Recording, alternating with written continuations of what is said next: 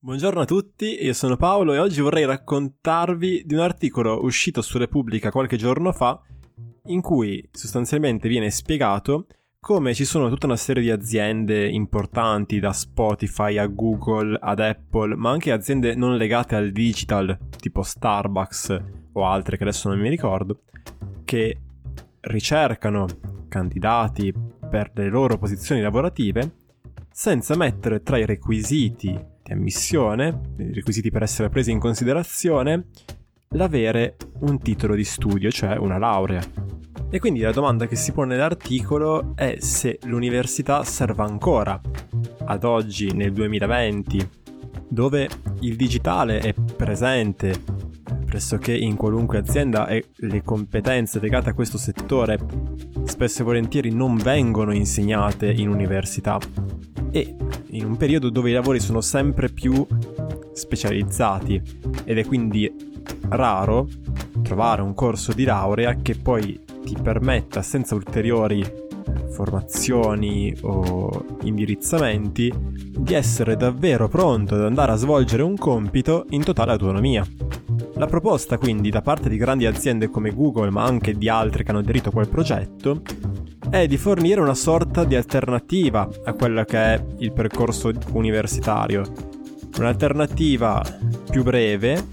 dai costi molto più contenuti e questo a noi può non sembrare un problema in quanto l'università in Italia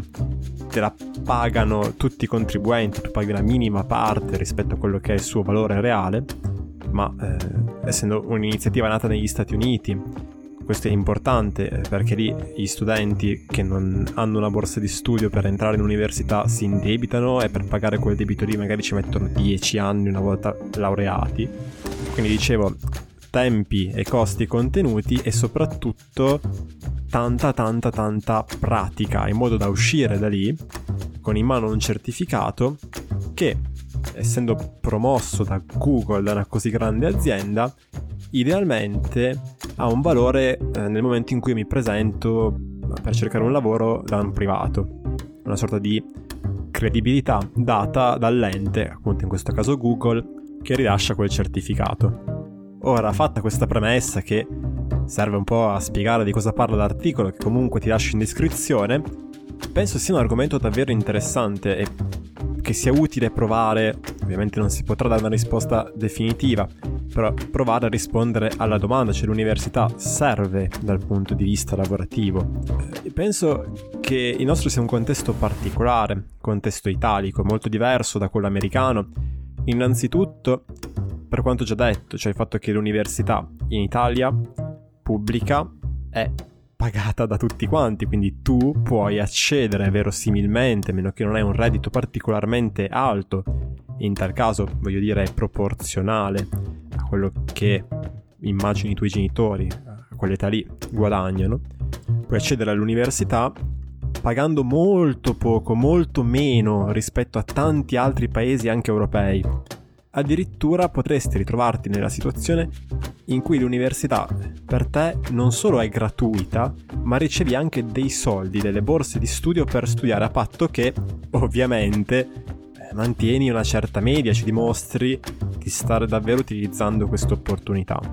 Questo dal mio punto di vista è importante eh, per il semplice fatto che in Italia, a meno che non si abbiano ragioni personali legate alla propria situazione eh, familiare, alle proprie necessità del momento, la domanda voglio fare oppure no l'università è relativamente importante. Eh, come dice il buon Perussia, professore di psicologia di quando studiavo, nei suoi video su YouTube, che ne ha fatti veramente, veramente tanti, se non hai un vero motivo per non fare l'università, falla. Puoi sempre decidere di farla addirittura, cioè part time, c'è un'opzione apposta per cui tu puoi dare meno crediti all'anno, eh, pagando meno tasse e metterci di più a prendere la laurea senza risultare fuori corso. Cioè le opzioni sono davvero, davvero tante. Addirittura ci sono aziende che assumono attraverso quelli che vengono chiamati apprendistati di alta formazione, che permettono di frequentare un master universitario oppure un corso di laurea universitario finanziato eh, dell'azienda per cui si decide di lavorare, mentre si lavora lì e mentre si riceve uno stipendio. Quindi chiaro che è molto faticoso dal punto di vista insomma, dell'impegno richiesto, però porca miseria è una grandissima opportunità. E quindi in Italia l'esigenza di fornire un'alternativa all'università, cioè nel senso di out-out, c'è come no, nel senso che appunto i motivi per fare l'università sono molti di più eh, rispetto a quelli per non farla. Fermo restando che tu potresti semplicemente desiderare di non farla ed è una tua scelta di vita, ovviamente. La questione interessante, secondo me, qua è un'altra, e cioè l'università in Italia ti prepara davvero per entrare nel mondo del lavoro? Perché se ci pensi, la proposta di Google non è così innovativa, cioè l'idea di percorsi di formazione breve, eh, brevi, specifici e intensi dal punto di vista pratico esiste, esiste già da sempre, legata però ad altri tipi di mansioni. Sono quelli che vengono chiamati, eh, non so, vocational training ad esempio all'estero, oppure semplicemente apprendistato, legato in genere a lavori tipo eh, manuale, ma non solo, e che quindi non rappresentano di certo una novità. La cosa interessante di questa proposta di Google è il fatto che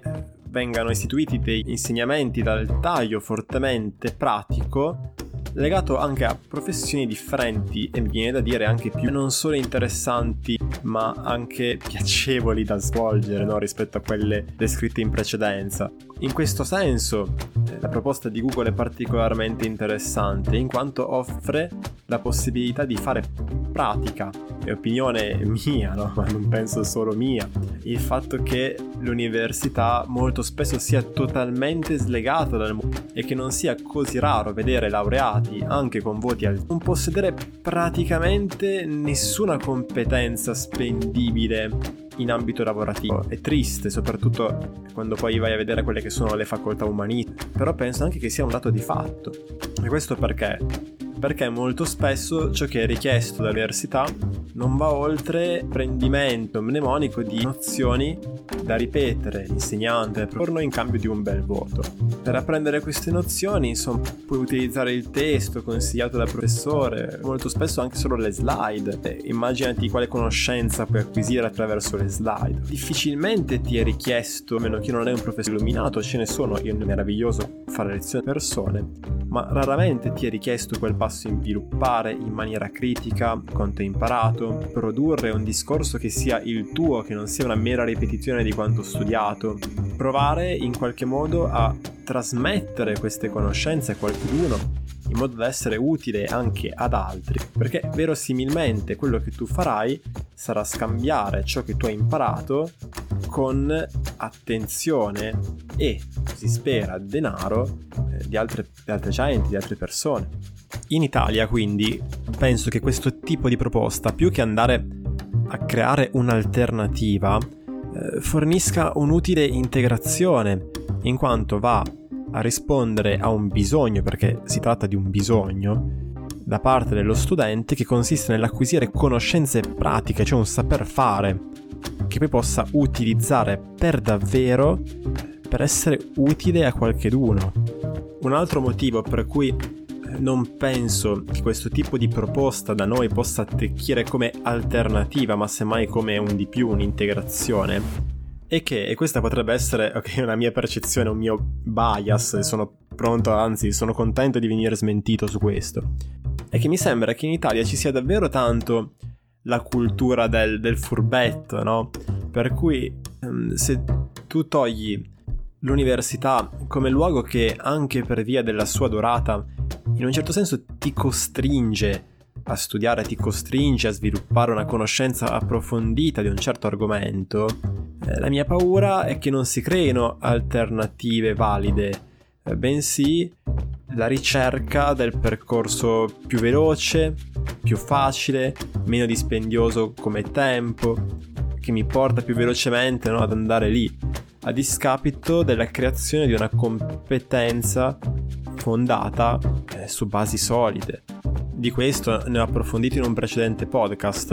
e nel mio ambito è stranamente comune vedere persone che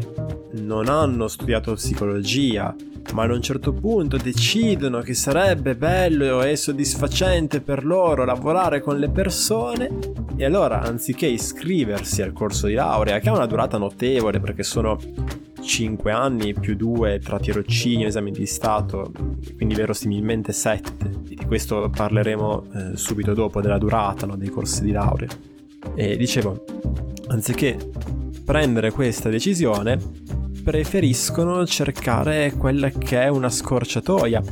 e talvolta questo è legittimo. Eh, se tu sei un insegnante, sei responsabile dell'orientamento all'interno del tuo liceo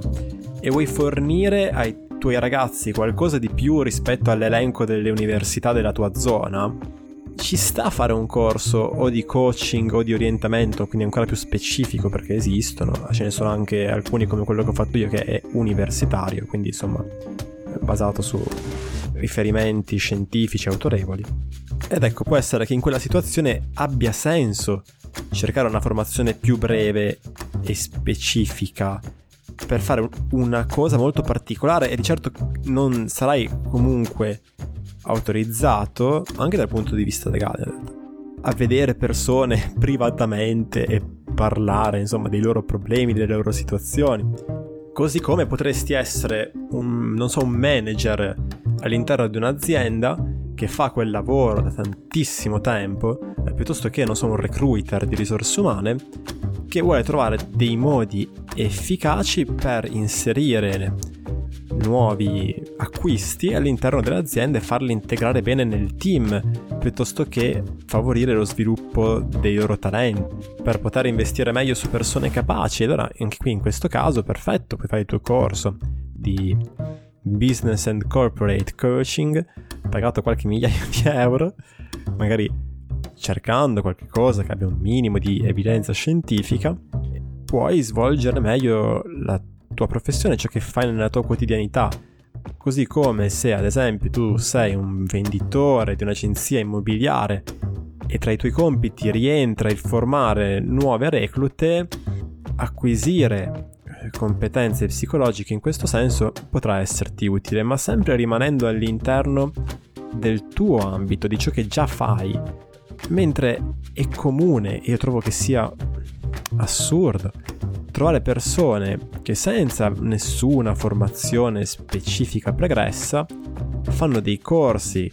dalla durata poi effettiva di pochi giorni in aula, cioè davvero sono 6 giorni, 7 giorni, 12 giorni. E dopodiché si sentono autorizzate a lavorare con persone eh, su questioni personali, giustificandosi con il fatto che non si occupano di problematiche, ma di risorse, però insomma ragazzi, ehm, capiamoci, quando io cerco l'aiuto di un professionista, di qualunque professionista, parto da un, un, qualche senso di insoddisfazione rispetto alla mia situazione presente, no? Eh, adesso dico una cavolata, vado dal parrucchiere perché il mio taglio di capelli attuale non mi soddisfa, ok? Ok, questo, questo non era un grande esempio, però eh, quello che voglio dire è che comunque che tu decida o no di fare l'università, potresti avere delle ragioni validissime per non farla, attenzione. La conoscenza approfondita, la formazione, il non essere un professionista che si improvvisa, perché poi è di questo che stiamo parlando,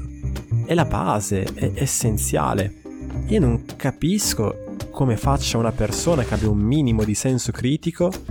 dopo 5 giorni, 10 giorni all'interno di un'aula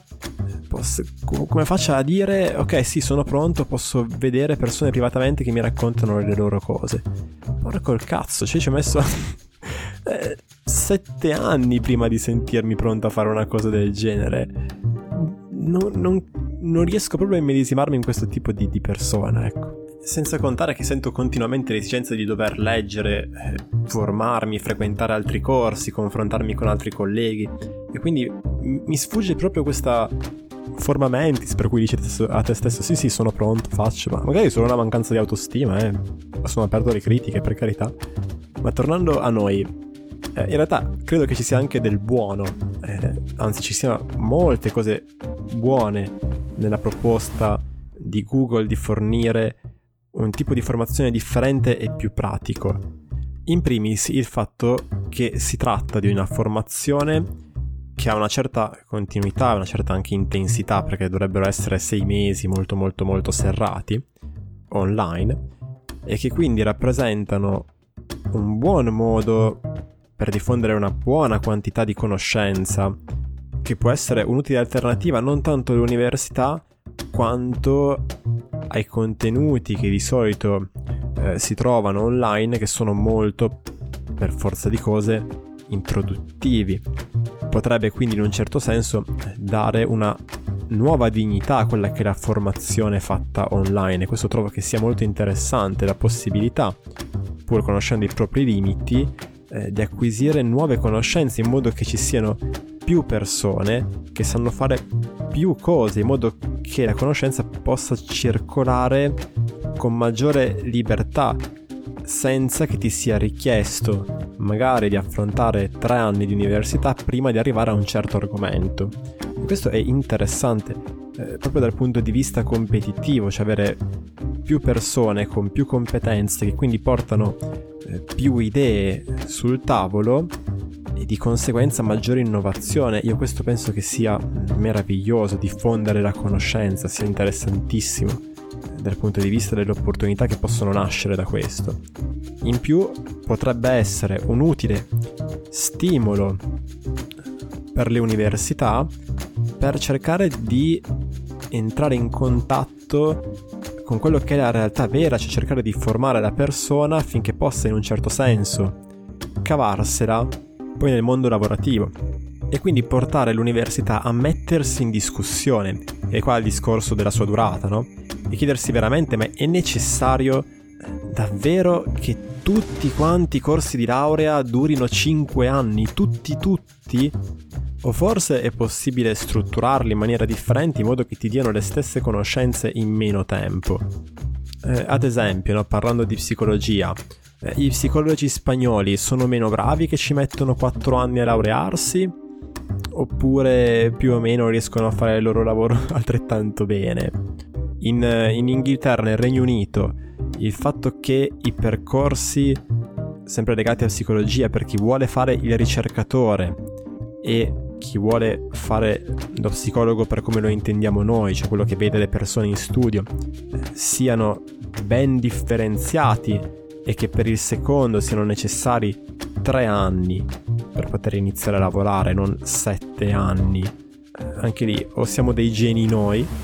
o forse potremmo cominciare a metterci in discussione un pochino. Chiederci, ad esempio,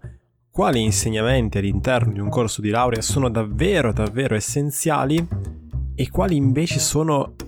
magari interessantissimi dal punto di vista